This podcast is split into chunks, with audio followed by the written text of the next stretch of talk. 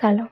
به پادکست آخرین شاهد روایتی داستانی از پرونده های جنایی واقعی خوش اومدید.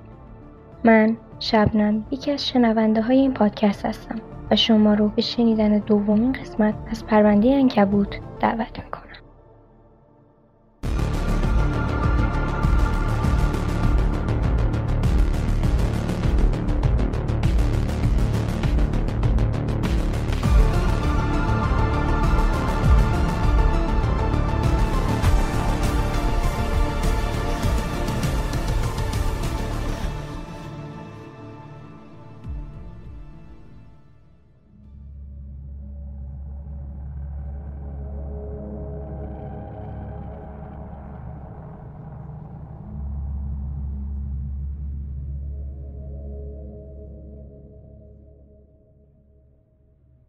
دوایت مور روی تخت بیمارستان بود.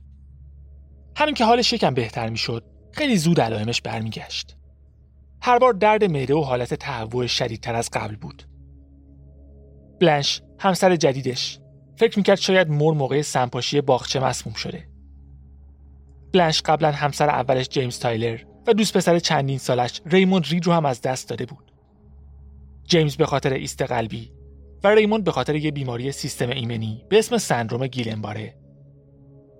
آوریل 1989 بلش داشت سومین شریک زندگیش رو هم بعد از فقط چند هفته زندگی مشترک از دست می‌داد. اما شاید آزمایش ها چیز جدیدی رو نشون می‌داد. شاید اگه دکترها میفهمیدن کیشیش مر موقع سمپاشی با آفت کش مسموم شده می‌تونستن درمانش کنن. وقتی بلنش و خواهر و دختر مر منتظر بودن دکتر نتیجه آزمایش رو اعلام کنه احتمالا منتظر شنیدن چیزی شبیه این بودن. دکتر گفت بیماری مر اصلا ربطی به آفت کش نداشته اما یه چیز دیگه تو بدنش پیدا کرده بودن. آرسنیک. 20 برابر دوز مجاز. نمی‌دونستن چطور زنده مونده. فکر می‌کردن حتما سیستم ایمنیش خیلی قوی بوده. میزان آرسنیکی که تو بدن دوایت مور بود خیلی بیشتر از چیزی بود که تو کل تاریخ بیمارستان توی آدم زنده دیده باشن. حالا که می‌دونستن مشکل چیه می‌تونستن نجاتش بدن. هرچند احتمالا هیچ وقت بیهستی انگشتای دست و پاش خوب نمی‌شد. اولین چیزی که بعد از شنیدن خبر مسمومیت مور با آرسنیک به ذهن بلنش رسید همون چیزی بود که به ذهن هر آدم دیگه ای تو شرایط می‌رسید. اینکه فکر کنن کار اون بوده. وقتی درباره نگرانیش به خواهر مر گفت تو جواب شنید. این چه حرف مسخره ایه هیچکس چنین فکری درباره تو نمی‌کنه. طبیعتا خیلی ها چنین فکری درباره بلنش می‌کردن. مثلا پلیسایی که هر گوشه بیمارستان رو نگاه می‌کردی یکیشون رو می‌دیدی. چند نفرشون تو اتاق کیشیش مر بودن. بالای سر تختی که می‌تونست بستر مرگش باشه سوال و جوابش می‌کردن. درباره همسر جدیدش درباره گذشتش مور یادش میومد ریموند رید دوست پسر سابق همسرش تو 1986 مرده. علائمش بیشباهت نبود. پلیس از دیگران هم سوال می‌پرسید. از دوستا و اعضای خانواده، از پرسنل بیمارستانی که هم مور هم ریموند رید توش بستری بودن. حالا نه تنها می‌دونستن علائمشون بیشباهت نبوده، بلکه یه لیست بلند بالا از علائم مشابه داشتن. آزمایش ادرار و سمشناسی ریموندم تو بایگانی بیمارستان بود. ظاهرا یه دکتر جوون که تازه رزیدنت شده بود نتیجه آزمایش رو دیده بود و به نظرش چیز مهمی نبود. ریموندم قبل از مرگ مقدار زیادی آرسنیک تو بدنش داشت.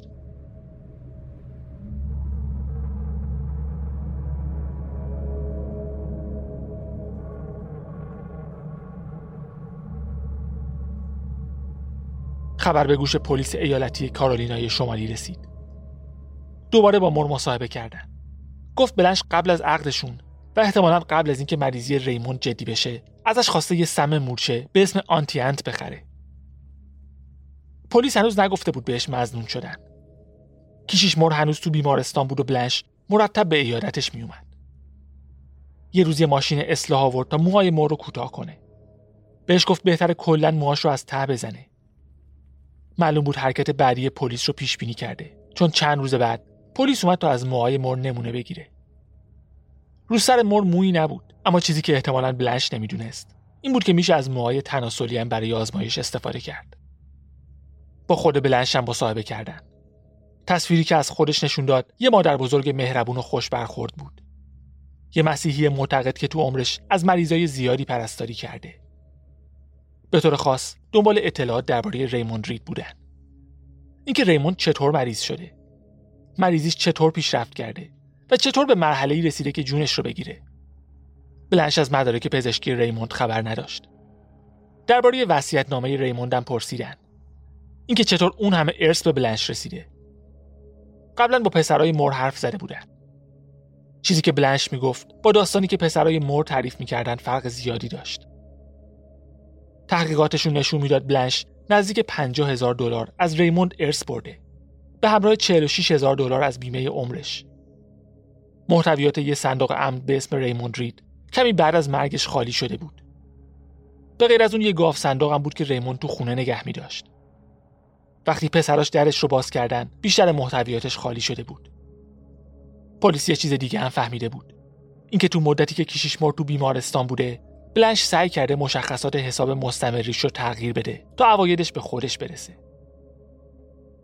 اما هر سوالی که از بلنش میپرسیدن جوابش آماده بود. آروم و خونسرد. به نظر نمیومد قافلگیر شده باشه. گفت هم ریموند و هم دوایت افسرده بودن. می‌گفت هر دو نفر ظرفیت اینو داشتن که آرسنیک بخورن و خودکشی کنن. گفت سعی کرده به دختر دوایت مور بفهمونه پدرش افسرده است و به خودکشی فکر می‌کنه.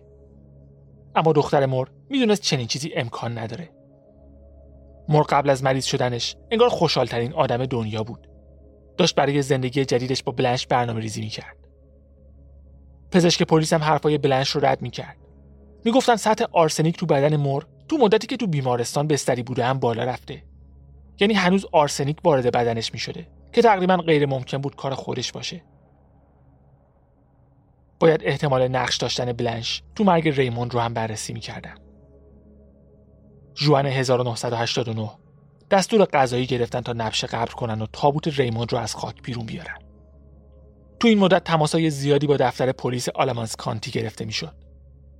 از مردمی که بلنش رو میشناختن و بعد از پخش شدن خبر ریموند رید و دوایت مور یاد مرگ مرموز همسر اول بلنش یعنی جیمز تایلر افتاده بودن. سوابق پزشکی جیمز هم زنشون رو بیشتر می‌کرد. مرگ در اثر حمله قلبی بعد از تهوع و استفراغ شدید. خیلی مشکوکتر از اون بود که بشه ناریدش گرفت. پس برای بیرون آوردن تابوت جیمز هم دستور غذایی گرفتن.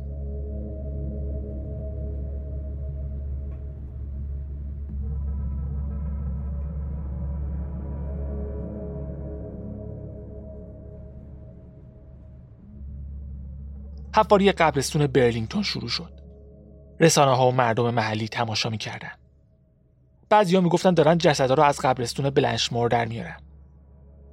اول تابوت ریموند رید بیرون اومد. تو پزشکی قانونی چپل هیل کالبو چکافیش کردن. میزان آرسنیک تو بافت کبدش سی برابر حد نرمال و آرسنیک تو بافت مغزش 67 برابر حد نرمال بود. اعلام کردن ریموند رید در اثر مشکلات ناشی از مسمومیت با آرسنیک مرده نه سندروم گیلن باره. میزان آرسنیک نشون می‌داد تو چند نوبت و توی بازه زمانی طولانی در معرض آرسنیک بوده. به نظر می رسید تو مدتی که بیمارستان بوده دوز آرسنیک افزایش پیدا کرده. نتیجه کالبدشکافی جیمز تایلر نشون می‌داد واقعا در اثر ایست قلبی مرده. اما ایست قلبی در اثر آرسنیک 60 برابر بیشتر از حد طبیعی تو بدنش بوده. کلانتری آلمانس کانتی و پلیس ایالتی کارولینای شمالی روی پرونده ریموند رید تمرکز کرده بودند. شک نداشتن به اندازه کافی مدرک دارن که ثابت کنن بلنش مسمومش کرده. اگه می‌تونستن پرونده ریموند رو تو دادگاه ثابت کنن، راحتتر می‌تونستن نشون بدن جیمز هم مسموم شده. برای کشیش مرما هنوز سخت بود باور کنه بلایی که سرش اومده کار بلنش بوده. هنوز از بلنش می‌خواست بیاد ایادتش هنوز تلاش می‌کرد دوباره انگشتای دست و پاش رو تکون بده و همچنان از بلنش دفاع می‌کرد. گوشش رو روی شایعات بسته بود. اما وقتی کاراگاه ها نتایج چه کافی رو نشونش دادن دیگه نمی‌تونست تکذیب کنه. تازه فهمیده بود همسر جدیدش. اون زنی که فکر می‌کرد با اون همه صفات خوبی که تو نامه براش نوشته بود نبوده. 18 جولای 1989 کارگاه ها رفتن خونه بلنش و به اتهام قتل ریموند رید تو 1986 قتل جیمز تایلر تو 1973 و اقدام به قتل دوایتمور تو 1989 بازداشتش کردن. وقتی خبر پخش شد خیلیا شوکه شدن. خیلیا دربارش حرف می‌زدن. خیلیا باورشون نمی‌شد حقیقت داشته باشه. خانوادش یه لحظه هم باور نکردن که بلنش بتونه چنین کاری بکنه. مردم اسمشو گذاشته بودن بیوه سیاه. چیزایی از گذشتش یارشون میومد که براشون عجیب بود. کلانتری آلمانس کانتی تماسای زیادی از مردم محلی یا حتی بستگان بلنش می‌گرفت که می‌خواستن پلیس مرگ باقی افرادی که به بلنش نزدیک بودن که نسبتی باهاش داشتن رو بررسی کنه. انگار هر کسی که یه نفر از اعضای خانوادهش مرده بود توی مقطعی بلنش رو میشناخت یا فکر می‌کرد بلنش یه نقشی تو مرگ عزیزانش داشته. دادستان کل آلمانس کانتی می‌گفت دنبال مجازات اعدامه. وکیل بلنش می‌گفت بلنش اتهاماتش رو تکذیب می‌کنه و می‌خواد همه بفهمن که گناهکار نیست.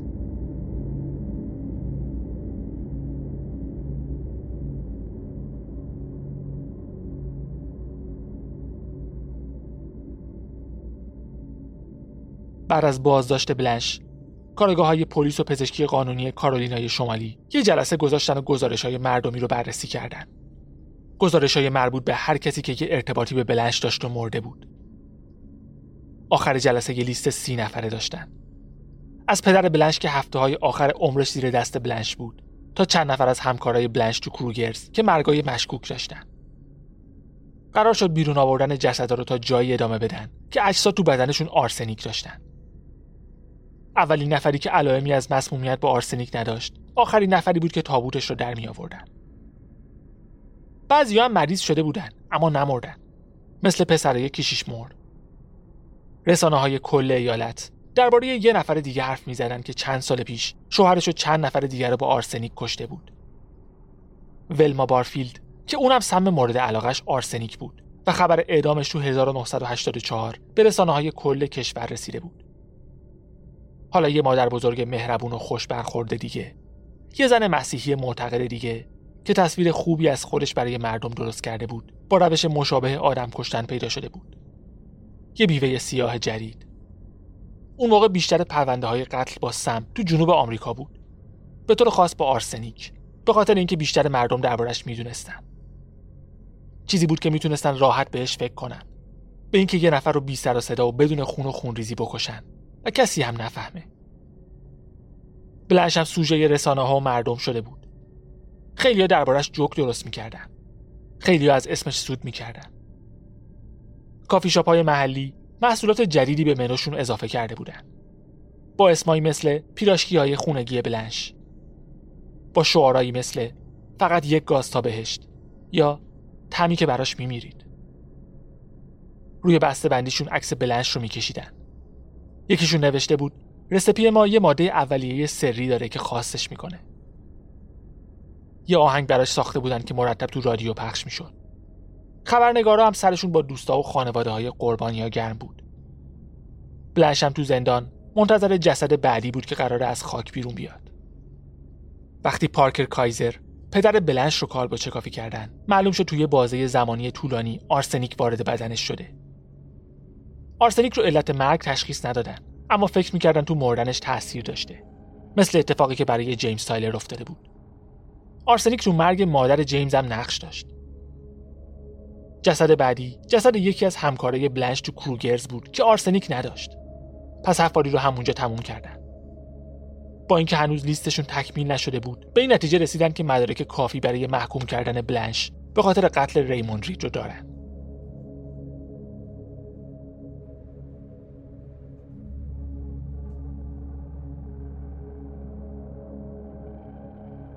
وکیل بلنش می‌خواست مدارک مربوط به باقی پرونده ها تو محاکمه قتل ریموند رید مطرح نشه.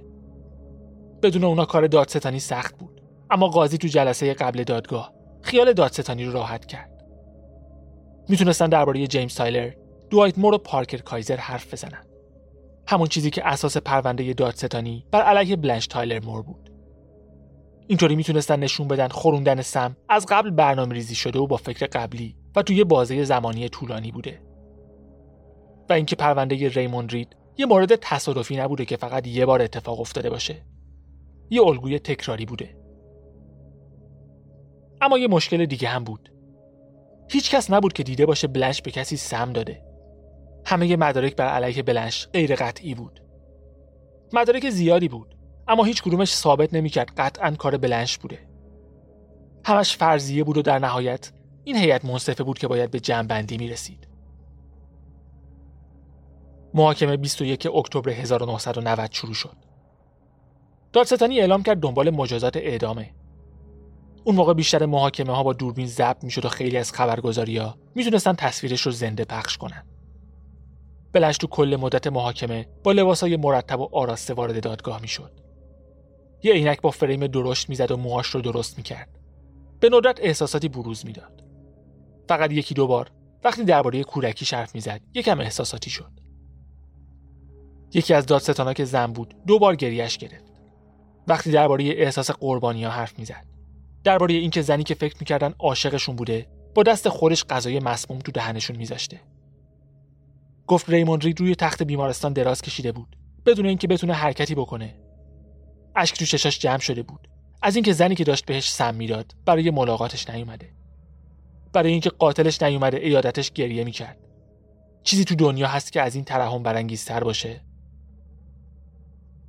وکیل بلنش سعی کرد از احساساتی شدن دادستان به نفع خودش استفاده کنه. ادعای محاکمه غیر منصفانه کرد اما درخواستش رد شد. دادستان دوم گفت کسی که عاشق با محبت قابل اعتماد و مهربونه دقیقا همون کسیه که می‌تونه به قربانی غذای خونگی آغشته به آرسنیک بده. چون اگه غیر از این بود قربانی جرأت نمی‌کرد غذا رو بخوره. گفتن بلنش هم انگیزه داشته هم فرصت و هم ابزار. انگیزش مالی بود. فرصتش ارتباط نزدیک با قربانیا و ابزارش سم مورچه آنتیانت که توش آرسنیک داشت. پزشکا می‌گفتن مقادیر کم آرسنیک تو مدت طولانی داده شده نه یه دوز بزرگ کشنده. تو تمام پرونده ها بلنش مدت زیادی با قربانی تنها بود و اغلب بهشون غذاهایی می‌داد که خودش درست کرده بود. همینطور سوابق پزشکی قربانیا نشون می‌داد تاریخ بعضی از ایادت های بلنش دقیقا با تشدید علائم مسمومیت با آرسنیک مطابقت داره.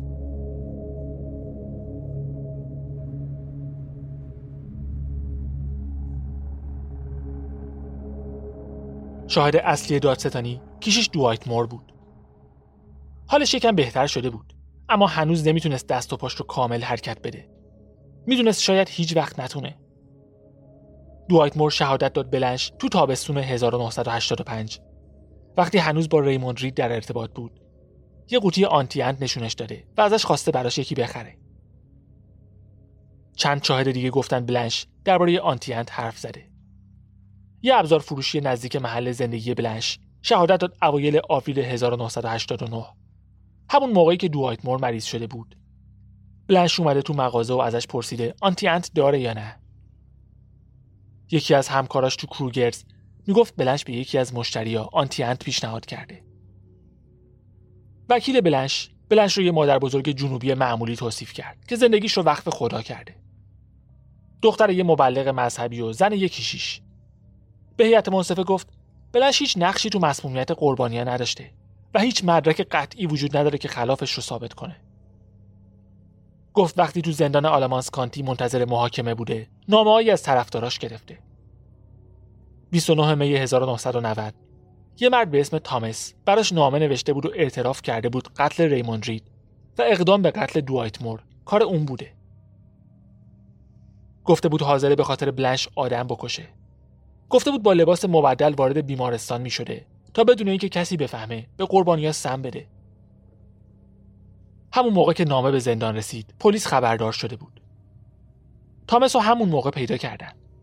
یه قمارباز معتاد که دیابت داشت و تازه مرده بود به خاطر همین نتونستن باهاش مصاحبه کنن یکی از زندانبانا شهادت داد یه مرد به اسم تامس با یه عروسک خرس بزرگ اومده زندان تا بلنش رو ببینه گفته بود تو زندگیش کارای اشتباه زیادی کرده و حالا می‌خواد با کارهای خوب جبران کنه. گفته بود اتهاماتی که به بلنش وارد شده درست نیست و به خاطر آسیبی که به بلنش و خانوادهش زده متاسفه. دادستانی داستان نامه و ملاقات رو زیر سوال برد. ظاهرا تامس لکنت شدیدی داشت. در حدی که زبونش از دهنش بیرون میافتاد و کسی متوجه حرفاش نمی‌شد. چیزی که امکان نداشت بشه مخفیش کرد. اما هیچ کسی یادش نمیومد کسی که اینقدر لکنت داره برای ملاقات بلنش اومده باشه. خواهر تامس گفت وقتی بلنش تو زندان بوده تامس براش نامه می نوشته. گفته بود با اینکه نه بلنش رو می‌شناسه نه اون رو دیده سالهاست عاشقشه و دنبالشه. می‌خواست برای بلنش نامه عاشقانه بنویسه به این امید که بلنش جوابش رو با یه نامه عاشقانه بده. بعد می‌خواست نامه ها رو به روزنامه ها بفروشه. خواهر تامس یه سری نامه و دست نوشته از برادرش هم به دادگاه داده بود. دستخط تامس با دستخط نامه‌ای که توش اعتراف کرده بود فرق داشت. وقتی کارگاه پرونده رو به جایگاه شاهد آوردن، گفت فکر نمی‌کنه اون نامه رو تامس نوشته باشه.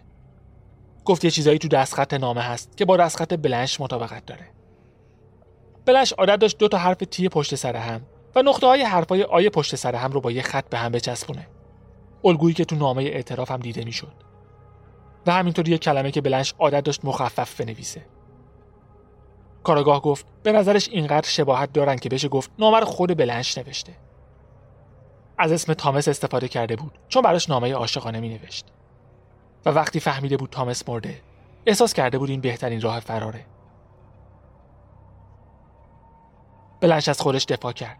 آروم و خونسرد. تو جواب دادن به هیچ سوالی مکس و تردید نداشت. طوری جواب می‌داد انگار قبلا سوالا رو شنیده بود و براشون آماده بود. گفت من 16 ماه تو زندان بودم و هر شب با گریه خوابیدم. ریموند رو من نکشتم. چیزی هم درباره آنتی انت نمی‌دونم. می‌دونم تو بدنشون آرسنیک بوده اما کار من نبوده. برخلاف چیزی که شاهدا می‌گفتن گفت هیچ نقشی تو تنظیم نامه ریموند نداشته. تکذیب کرد که برای ریموند غذا یا نوشیدنی آورده. اینم با شهادت بقیه تناقض داشت. پرستارا می‌گفتن بلنش تقریبا هر روز برای ریموند غذا می آورده. دادستانی تو اظهارات پایانیش گفت این پرونده زنیه که فرق خوب و بد رو می‌دونسته و خودش رو تو جایگاه خدایی قرار داده تا تصمیم بگیره کی بمیره و کی زنده بمونه. وکیل بلنش به هیئت منصفه یادآوری کرد احتمال اینکه کسی که شخصیت و وجهه خوبی داره کار مجرمانه ای انجام بده خیلی کمه. بعد از 6 هفته محاکمه هیئت منصفه 6 ساعت وقت می‌خواست تا به جمعبندی برسه. خیلی از کانالا برنامه های عادیشون رو قطع کردن تا محاکمه رو پخش کنن. مطابق رویه‌ای که معمولا برای حکم اعدام داشتن، درا رو قفل کردن و دوازده نگهبان مسلح دور تا دور سالن به خط شدن. هیئت منصفه بدون حتی یه رأی مخالف به گناهکار بودن بلنش تایلر مور رأی داد. قاضی هم حکم رو تایید کرد. بلنش بدون اینکه احساس خاصی تو چهرش باشه نشسته بود. 18 ژانویه 1991 بلنش به اعدام با تزریق دارو محکوم شد. دوربین روی بلنش زوم کرده بود. چشماشو بست. سرشو برد عقب و یه چیزی با خودش گفت.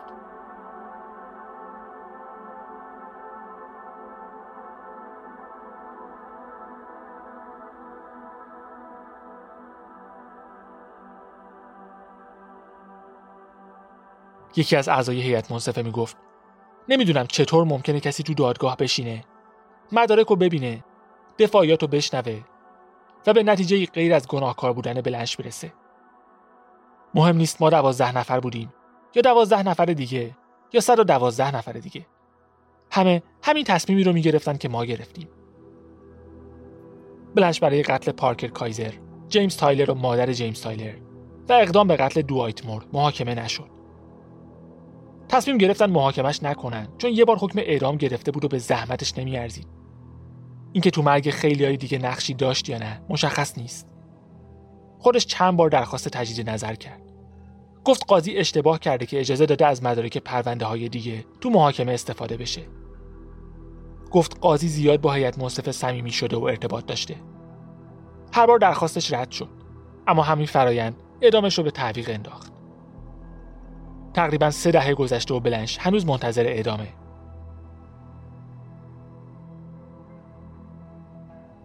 دوایت مور توی مصاحبه تو 2010 گفت هنوز دست و پاش بیهسته داشت دوباره ازدواج می‌کرد. مور تو سال 2013 به مرگ طبیعی از دنیا رفت. بلنش 88 سالشه و هنوز ادعای بیگناهی داره. سال 1993 یک کتاب درباره قتل های مور نوشته شد. اگه یادتون باشه یکی از مدیرای بلنش می‌خواست بهش تجاوز کنه و بلنش به خاطر همون از کروگرز خسارت گرفت. نویسنده کتاب مدعی بود مدارکی داره که بلنش برای مدیرش پاپوش درست کرده و اینکه آتیش سوزی خونه‌هاش کار خودش بوده. همون سال یه فیلم تلویزیونی به اسم قتل‌های بیوه سیاه درباره بلنش ساخته شد که اگه دوست داشتید می‌تونید ببینید. این پایان پرونده انکبوت بود. امیدوارم خوشتون اومده باشه. تموم شدن این پرونده با تموم شدن سال 99 همراه بود. از شهریور 98 که اولین اپیزودمون منتشر شد تا الان 78 هفته گذشته که 71 هفتهش رو کنارتون بودیم. ازتون ممنونیم که تو این یه سال و نیم کنارمون بودید و 32 ساعت از وقتتون رو به شنیدن اپیزودهای آخرین شاهد اختصاص دادید. امیدوارم سال 1400 سال خوبی برای شما و سال خوبی برای پادکست آخرین شاهد باشه. مثل همیشه می‌تونید با معرفی پادکست آخرین شاهد به دیگران ازمون حمایت کنید. تا شنبه بعد و پرونده بعد مراقب خودتون باشید و به امید دیدار.